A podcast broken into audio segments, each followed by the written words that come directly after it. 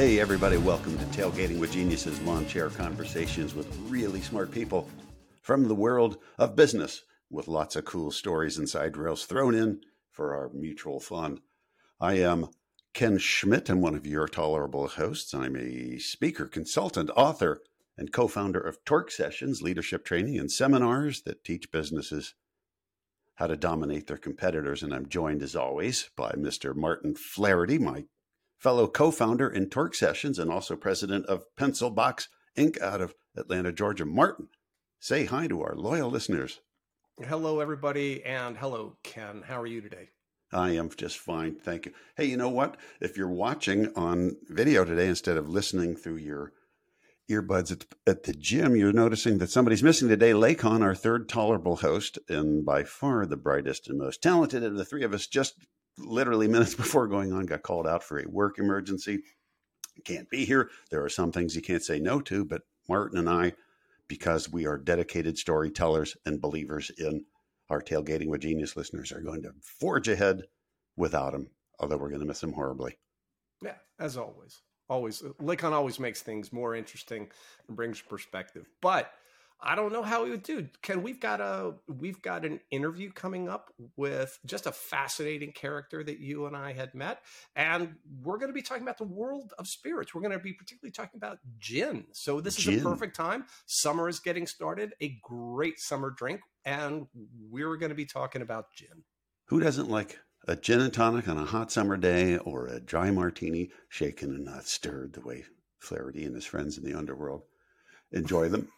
Uh, but you're going to love Antonio Cuco, our guest, because he is a profound storyteller. And storytelling is something that has become, uh, interestingly enough, kind of a subject du jour in the halls of corporate America, and something that Martin and I get asked about constantly when we're out meeting with clients doing torque sessions. It's you know what's all this buzz about authenticity? What's all this buzz about connecting with our market and our customers through stories? We don't have a story because we're boring. You know, we just build a boring product or a boring service, and that's kind of music to our ears here because we know any business can and should be developing and sharing stories with its customers because it's one of the greatest differentiators a business can have. Yeah, Ken, if if so, when we do these sessions, um, there, there's a segment where I always uh, ask people to raise their hands and say that um, who here is a storyteller, and it's amazing. Uh, one of the last sessions we did, we had about 40 people in a room, and only about 10 people raised their hands. Yeah, And I was, and, and my immediate response, I'm giving it away, is I basically call everybody who didn't raise their hand a liar because um, basically we all tell stories. And literally it boils down to this. I'm going to make it in the most simple form.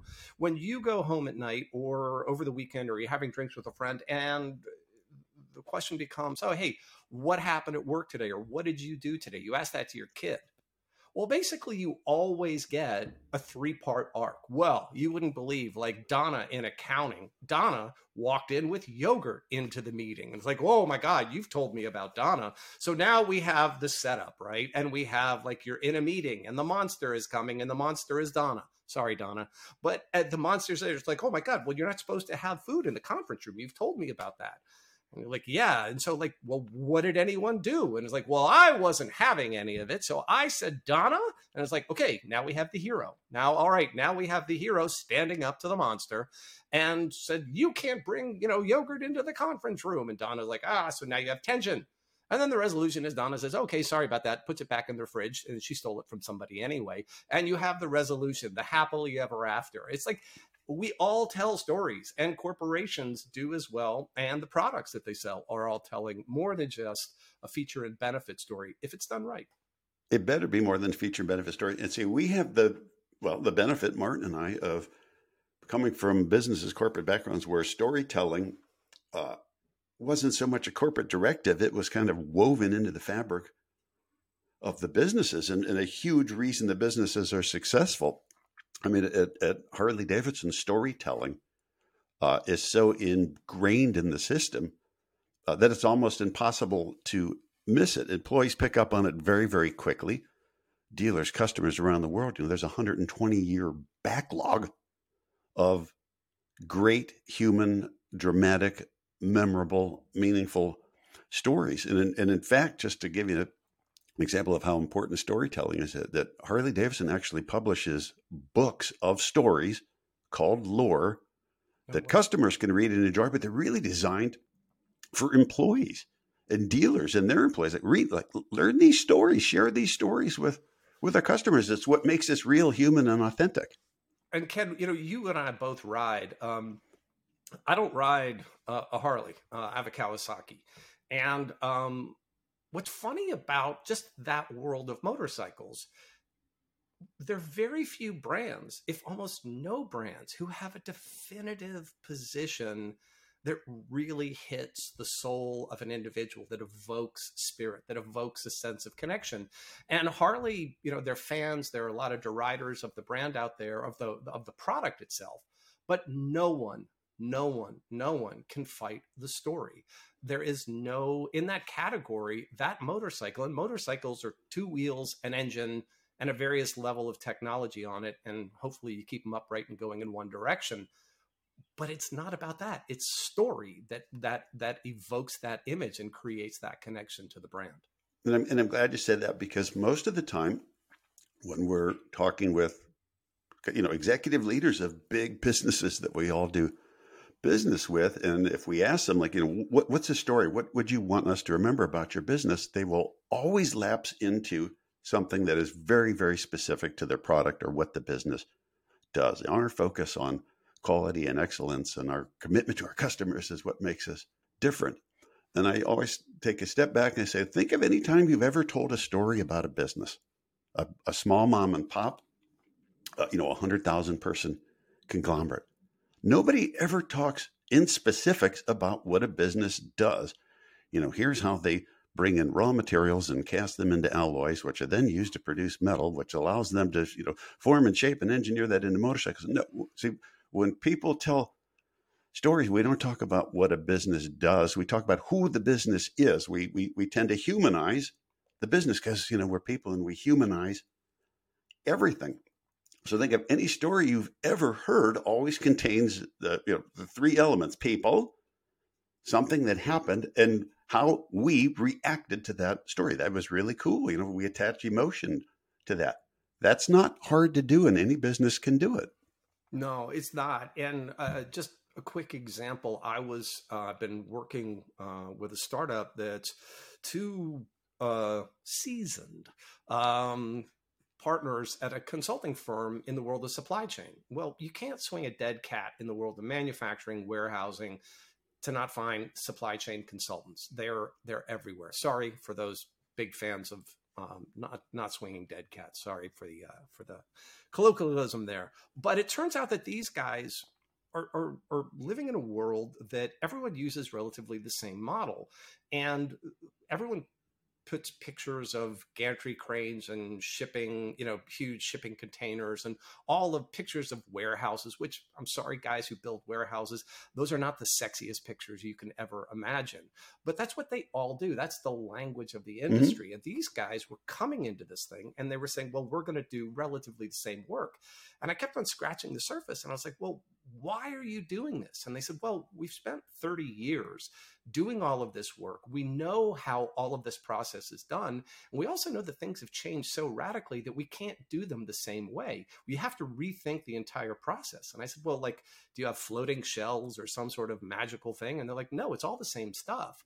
And what we got to really quickly is their whole approach was to, to ask the question is like, is this really the correct way to go forward? Does this model work anymore? So they took this idea of reconsideration, and now they're the only company saying this is supply chain reconsidered. So if you're an owner, a buyer of a product, these are guys telling you that, hey, we're going to just simply start with a series of questions to understand does the models necessarily work? And as a buyer, do you really want to buy some old system that everyone else is using or do you want to make sure that you're using something that's new and well thought out? So even a small instance like that they're creating a whole story on this idea of reconsideration which is working. In business in uh, businesses need to recognize that if they don't make developing stories and storytelling kind of part of their their DNA it's not going to happen. It won't happen organically if the people running businesses don't start getting their people focused on what do we want people to know and remember about us? What's the human element here? No business started out of thin air. Every business has stories that involve humans and human decisions and emotion. I mean, if you're sitting next to somebody on a plane and you've founded a business or you're running a business or they ask you about the business, you immediately lapse into telling a story about it so that the person that's listening can relate to it. That's not hard to do, but it's kind of got lost in this, uh, you know, increasingly digital world where we always feel like we need to say what we do as quickly as possible and how well right. we do it. Uh, and uh, that's not what's remembered. We don't remember businesses for what they do. We remember them for who they are. Mark, t- t- tell that the new Coke story. I, I love that. Well, real quickly, one of the everybody who studied marketing or brands knows that in the 80s Coca-Cola was in a race and a fight with Pepsi and they they came upon an idea just to go ahead and reformulate the product and launched New Coke. If you don't know new the story, Coke. go watch a YouTube video on it. There are hundreds. Go to Wikipedia. It's just it's a great story. The the biggest baddest uh, B2C brand in the world stumbles and stumbled huge. Turns out New Coke was a failure. And one of the things that happened is the number two in the organization, a guy named Don Keough, um, was getting phone calls every single day. The press, the story was just, it was a disaster for the company. And he kept on getting a phone call from one particular person, a woman whose name I don't remember, but uh, uh, Mr. Keough's assistant would always be taking this phone call and would tell him every single day, this person is calling. And he was, it was going on for better than a week. Finally, he said, put her through. I, I'll talk to her. And basically what happened as he told the story is she laid into him about the mistake it was for launching new coke and getting rid of old coke and he was listening to what he had been hearing repeatedly over and over again people saying bad idea bad idea bad idea and he said well have you tried it and the conversation stopped and the lady on the phone said no i don't drink coke and he said well why are you going on about how new Coke isn't like old Coke. You don't even drink Coke. And she said, You've taken away my childhood. And he stopped. And he said, She said, Coke was always in my house. It's what my dad drank. It's what my mom drank. It's what my brothers drank. Said, I remember growing up that at family gatherings, we always had Coke there. We always had it. It was part of my life. And I associate Coke with all of these memories of my family. And it was one of those moments where the realization of who really owns the brand? Does the company own the brand or is the brand owned by the people out there? And it's just a lovely little story about a realization that product can become a story that we tell ourselves and we share with others. We all have stories about how much we love a particular product that we buy, but we connect to it on a totally different way. And that's what I love about that Coke story. And that's by the way, story. what I what I love about Anthony's story, right? Because Anthony is not our, our guest is not a global brand. Our guest is not a big Fortune 100 firm. He's think, think about that for, for just for just a second who in their right mind? I mean, w- what business is more fiercely competitive, more fiercely entrenched in its market spaces than alcohol, spirits? Right.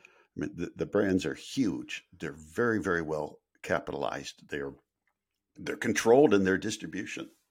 So imagine trying to introduce a new gin brand, a very popular category in a very massive market against household against the Tanquerays of the world the Bombays of the world, the Beefeaters of the world.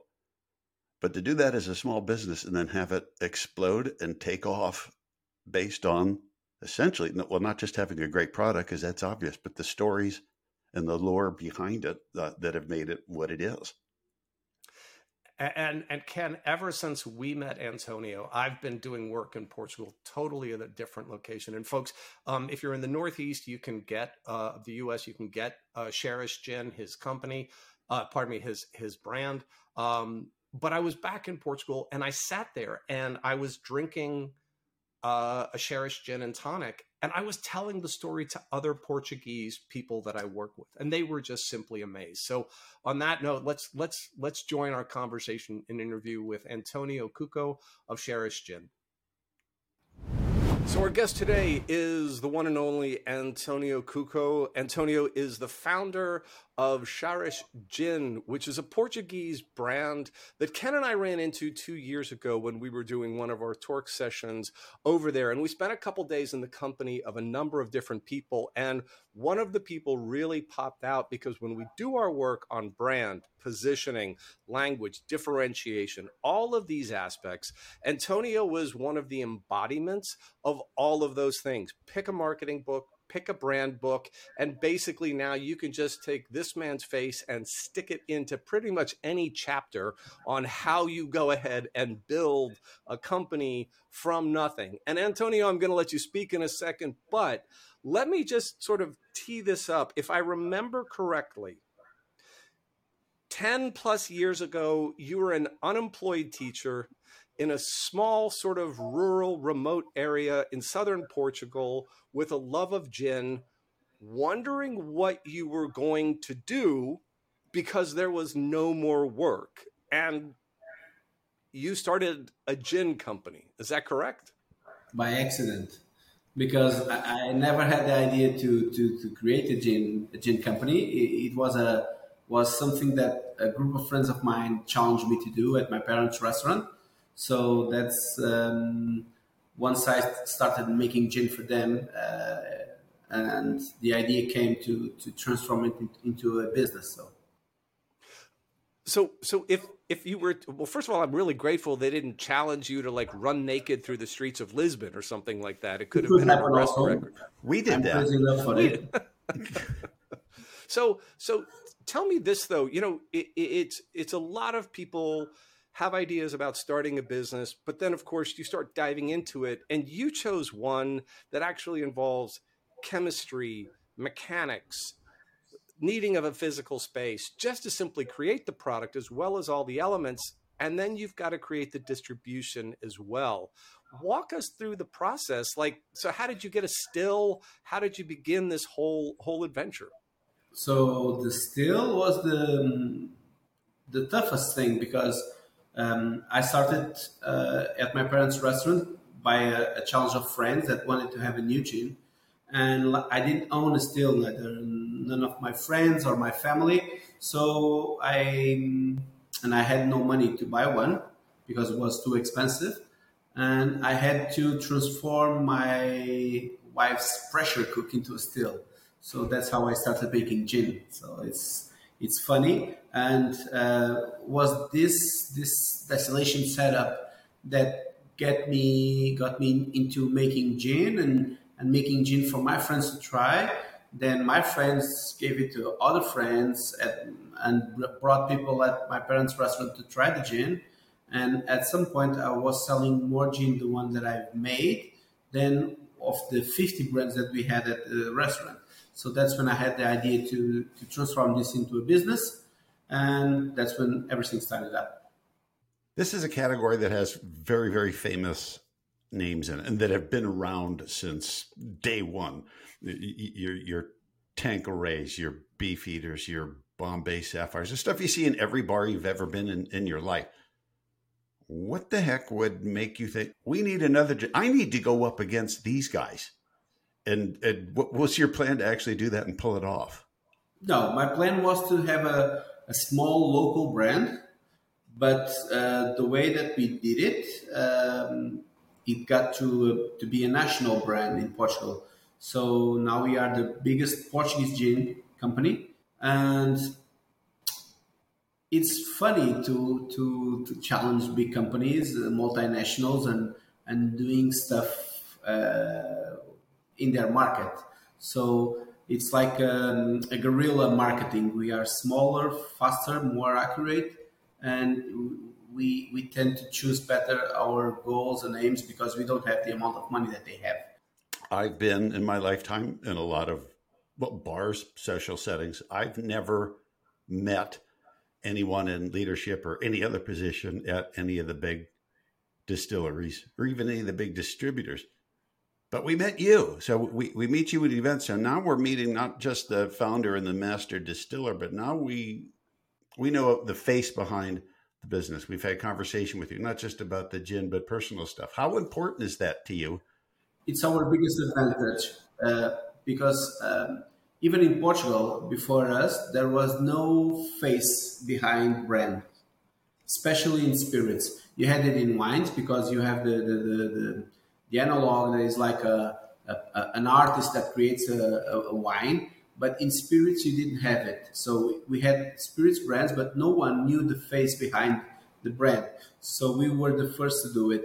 And this is good because Today, uh, if we were talking 30 years ago, it was not easy to, to put a face behind a label or behind a brand because um, you can only get yourself to be known with traditional media TV, um, newspapers, magazines. Uh, radio has no images, so had no now it has, but it didn't have images back then. So it was really hard. So we came just in the boom uh, of social media. So we came, so Facebook was really, really young, uh, Instagram the same, uh, even younger. And we, we used all those tools to get ourselves, ourselves known. Uh, also because they were affordable, we, we didn't have to pay. Back then, I, I think when I started, you could even make ads in Facebook. So it was really just by engagement and, and having stuff that people would like. And also in 2010, 2000, in 2013, 2014, it was one of the biggest crises in Portugal. And like I got unemployed, it happened with thousands of people in Portugal. And I was like a, an inspiration of what you can do being unemployed was a little bit of empowerment. I, in the first years, I made more than 20 or 30 motivational speeches for unemployed, for companies to empower people to create their own business and to succeed. What's interesting, you're a teacher on one track, you're unemployed, your friends are sitting around, you guys like gin, you're drinking it, so you create a product. But what's it's a great story so far, but there are details and elements in what you're doing that I think is almost like a masterclass on how you go about this. So if for those of us who are actually watching the video, for if you're listening to just the podcast, the Sharish bottle is actually completely different in in the form factor than any traditional liquor bottle you're used to seeing, and so you you specifically chose packaging. You specifically chose the the outline your logo is the outline um, of uh, i think you, the hill village. or the, the, the top village. part of your village and you you you you you bring this extremely local aspect that connects people to this one very specific part of Portugal but then your packaging you keep that uniqueness going in it you you that bottle is got to be more expensive than your standard everyday yes. bottle. The packaging labels you're choosing have got to be more expensive. Talk about those decisions and how that was a problem financially, maybe, and then what it's done for you from a positioning. Um, I chose this bottle because I love it. Um, first of all, then it's similar to the shape of the hill of Monsaraz. So if you have it here, you see that it's it's wide and and, and, and with a big neck, just like Monsaraz, and it's narrow, just like the hill of Monsaraz. So um, I chose it because of that. The price is like twice to three times more expensive than a similar regular bottle. Um, wow. Then it, it cannot be mechanized; it has to be all handmade uh, and bottled, and uh, the cork is put by hand. These stickers all by hand, so it's very hand uh, hand labored uh, product. The the toughest thing that you have when you you are selling something that people need to try, need to drink or to eat the first problem that you have is you can have the better best product in the world but if people are not going to try it how can you take people to try it? And it's not easy especially when you are not in big supermarkets you are not a multinational that you can sponsor a huge event uh, anywhere where people have to drink it so um, my goal was to for people wanting to have this bottle as a souvenir or as a collectible and eventually they would drink it. And like I knew that I had a good product that people would like it, I I knew that they would buy it after. So this is like um, the, the, the great, amazing packaging is very important when you want to to have people to try your stuff. But don't uh, fool yourself thinking that just by having a great package, you'll be having uh, sales. So you need to have more. You need to have uh, engagement. You need to have people to love your story, to love your brand, to love your product, to love the positioning, to love what you do, to to be able to buy this. So merchandising from you. So this is, is this is the goal for for me as a as a as a company and as a product.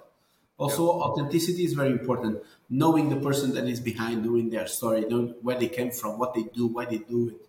So that's that's the authenticity more than ever is very important because you are just a click away to uh, figure out everything about someone people today when they go to a brand and they look at it and they see okay this is a brand who is the owner? It has no owner. It has investors. It has shareholders.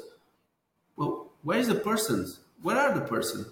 What do they do? How do they do it? It's only by machine and no here you come and visit the distillery and see me and you see Tiago that is doing the tour guides or you see Sofia or you see Flip or you see uh, Ricardo you see people working and you can see their faces. Antonio, what I what I so so it's look meeting you and talking to you is a joy. I, I, mean that you're right. We we only saw you very briefly, and what was interesting about that evening event, there were two things taking place. You were on one table, and you were given the opportunity to provide a demonstration, and on the other side of the area was a local barbecue uh, wine producer, and the ah, wine producer did the same thing. And as Ken and I, like all three of us on this uh, conversation, we all understand the fundamentals of storytelling, but you were the one doing it.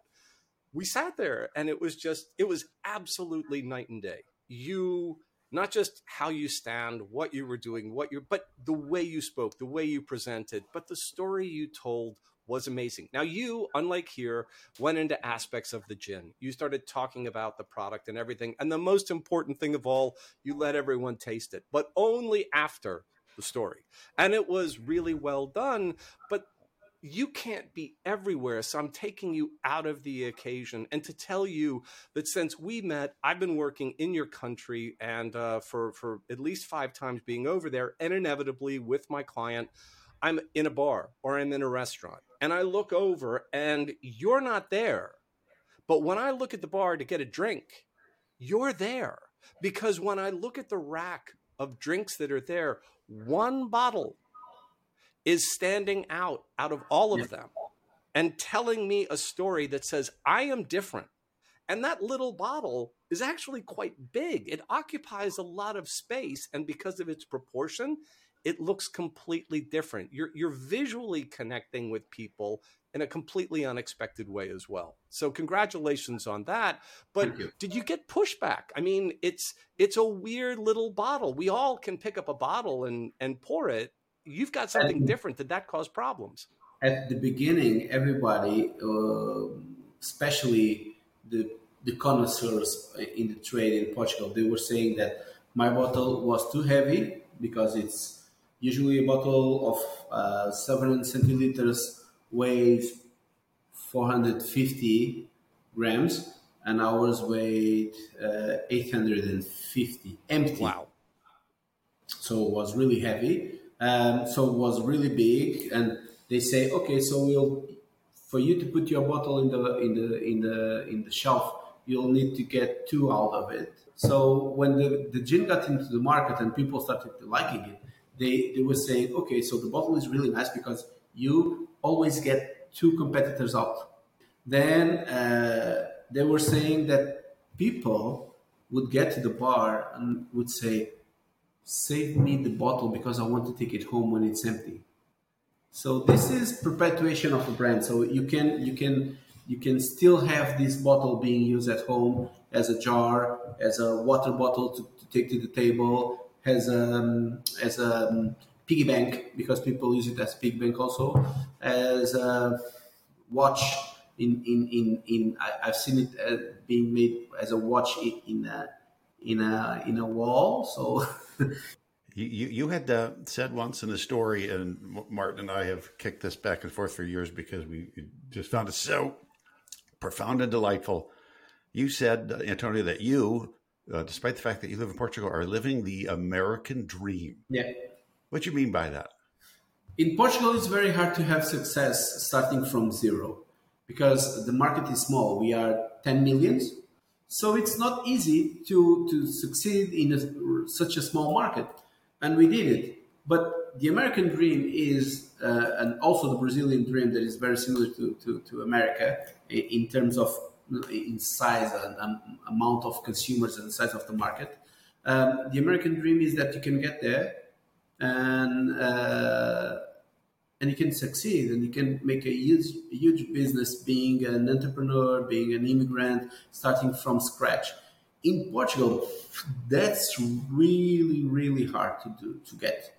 So, so that's why I say that I live the American dream. I, I have my house, my company, I have employees, I have, um, I have diversion. I can, can can get to travel what I like to do the most, and I have I, I do UTV racing. That it's something that the Americans also love.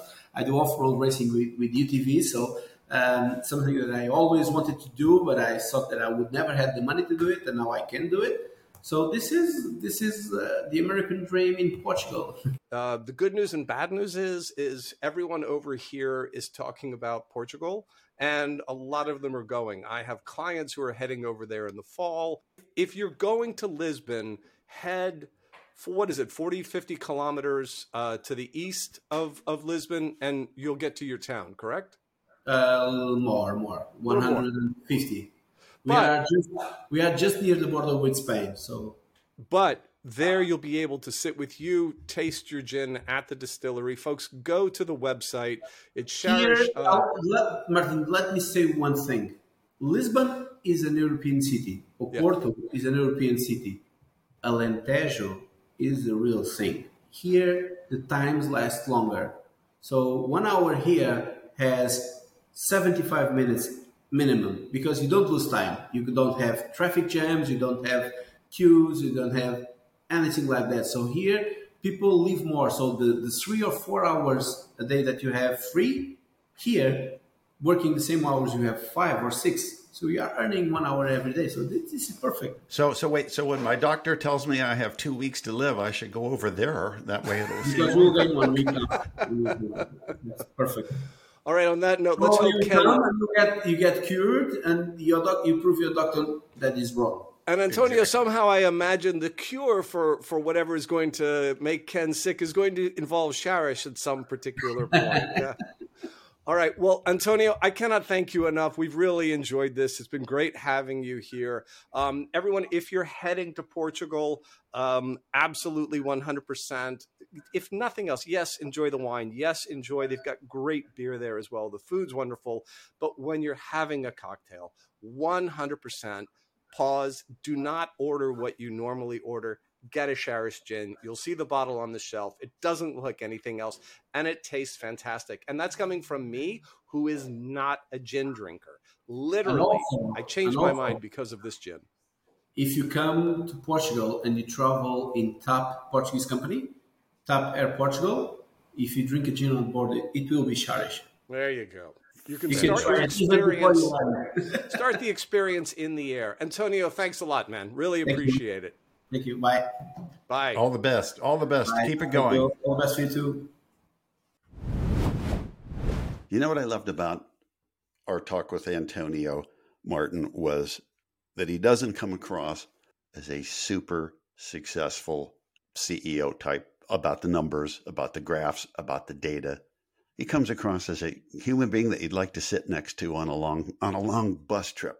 He's animated. He tells good stories, but he's doing this intentionally. He knows what he's doing.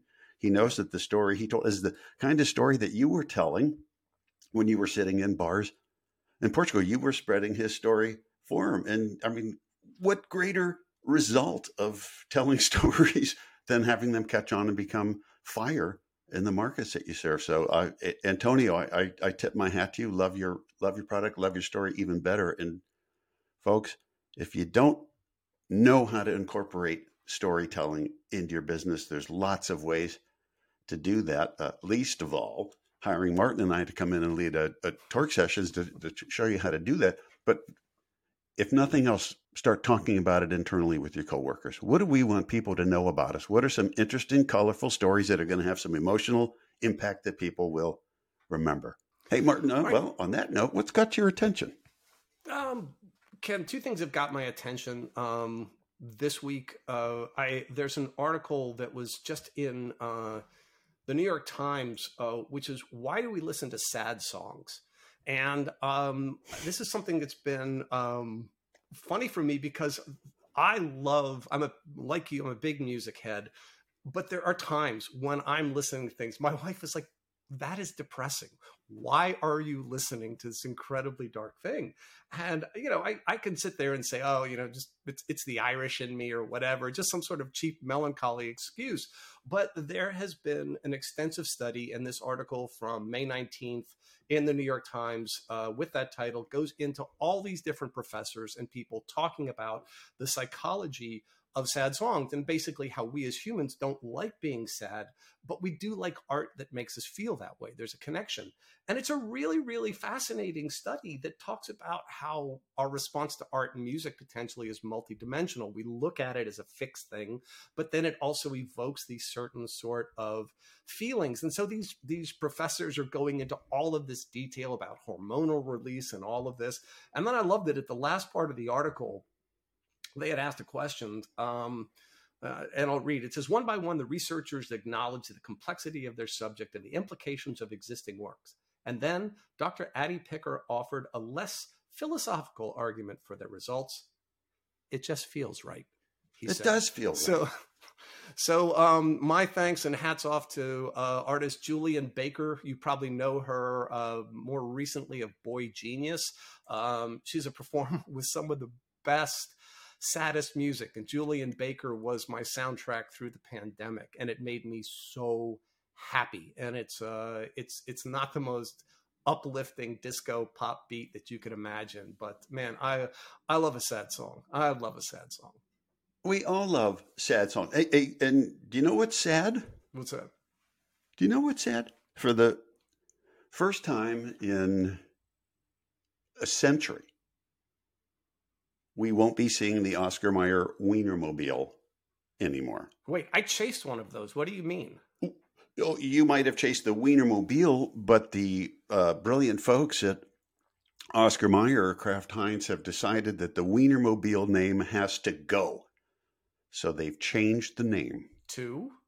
They've changed it. Now, now check out this PR 101 quote about this. I love this. Let's see how many marketing buzzwords we can jam into our quote. And I and I quote now the associate brand manager, I won't name her.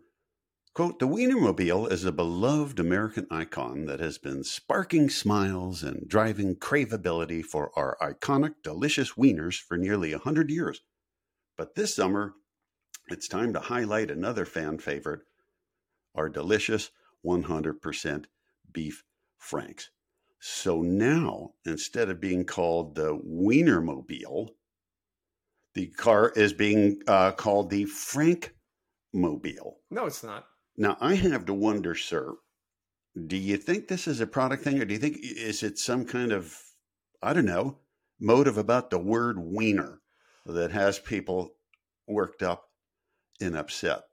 I mean, the, the Wienermobile has been part of our culture for a hundred years. Everybody has a Wienermobile story, and I've got some bad news for folks. Is no matter what you call that thing, when it's going down the road, people are going to see that and think Wienermobile. Wienermobile. The drivers, uh, the drivers are now called Frankfurters. Oh my god! Which okay, I'll I'll, okay. I'll give a nod. That's kind of sure, cool. Sure. Uh, they used to be called hot doggers, uh, and if your name is Frank, or maybe Francis, or any derivative of word Frank, you can get a free Frank. Uh, which wow. I guess is bad news for, for, for people named Wiener. I guess that's really bad news because no free no free stuff for them. So I'm I, am i am a little upset about that. Uh, there is a, a, little halo of fun news about the Wiener Mobile, though that may be a missed uh, during Super Bowl weekend. out in Las Vegas, somebody stole the catalytic converter off the bottom of the Wiener Mobile. Oh if man, that ain't if that ain't America in a nutshell, I don't know what is. And I also want to give a quick shout out to faithful, loyal listener Kim Knopfsinger of Charlotte, North Carolina, who obviously pays really close attention and sent me a lifetime supply of my favorite candy in the world, Mike and Ike's, the Whoa. original green flavor. Uh, actually, it would be a lifetime supply for most people. For me, it's like a two week supply because, you, as you know, I- I'm addicted to it. But uh, fellow listeners, I also I, I really like lobster too. Just as an FYI. Well, it, it says a lot. It says a lot that everyone's sending stuff to you, Ken, and not a damn thing to me. It's probably because I listen to sad songs. You do. Um, you, you bring people down with your with your sad songs instead of chewy, delicious Mike and Ike's. And Mike and Ike's are great. All right. And on that note, thanks everyone for listening. We appreciate you joining us. Thank you so much to Antonio Cuco um, Antonio. of Sharish Gin. Folks, so many of us um, all around the world are flocking to Portugal because it's a fantastic place for um, a vacation, a visit. It's a charming country. Ken and I Indeed. can both attest to that. And I will tell you, they all go for the wine. Everyone's like, oh, Portuguese wine. Totally true. But go get a Sharish Gin while you're there. It's only available in Portugal right now, also in Spain, and a little bit else throughout the EU. It's going to be coming to the US if you're a big, deep pocket distributor and you want an amazing product. Antonio would love to hear from you. So, um, um, so much fun with that. We'd like to thank also Kate Hickson of Hickson Design for all the work and support she's done for us. Devin Davis, uh, you can find Devin's music at uh, devindaviswebsite.com. And I'm Martin Flaherty, and for Ken Schmidt, thanks so much. And we'll see you, Lekan Bashua, joining us in the hot seat in a week's time. Thanks. Take care. Bye, everybody.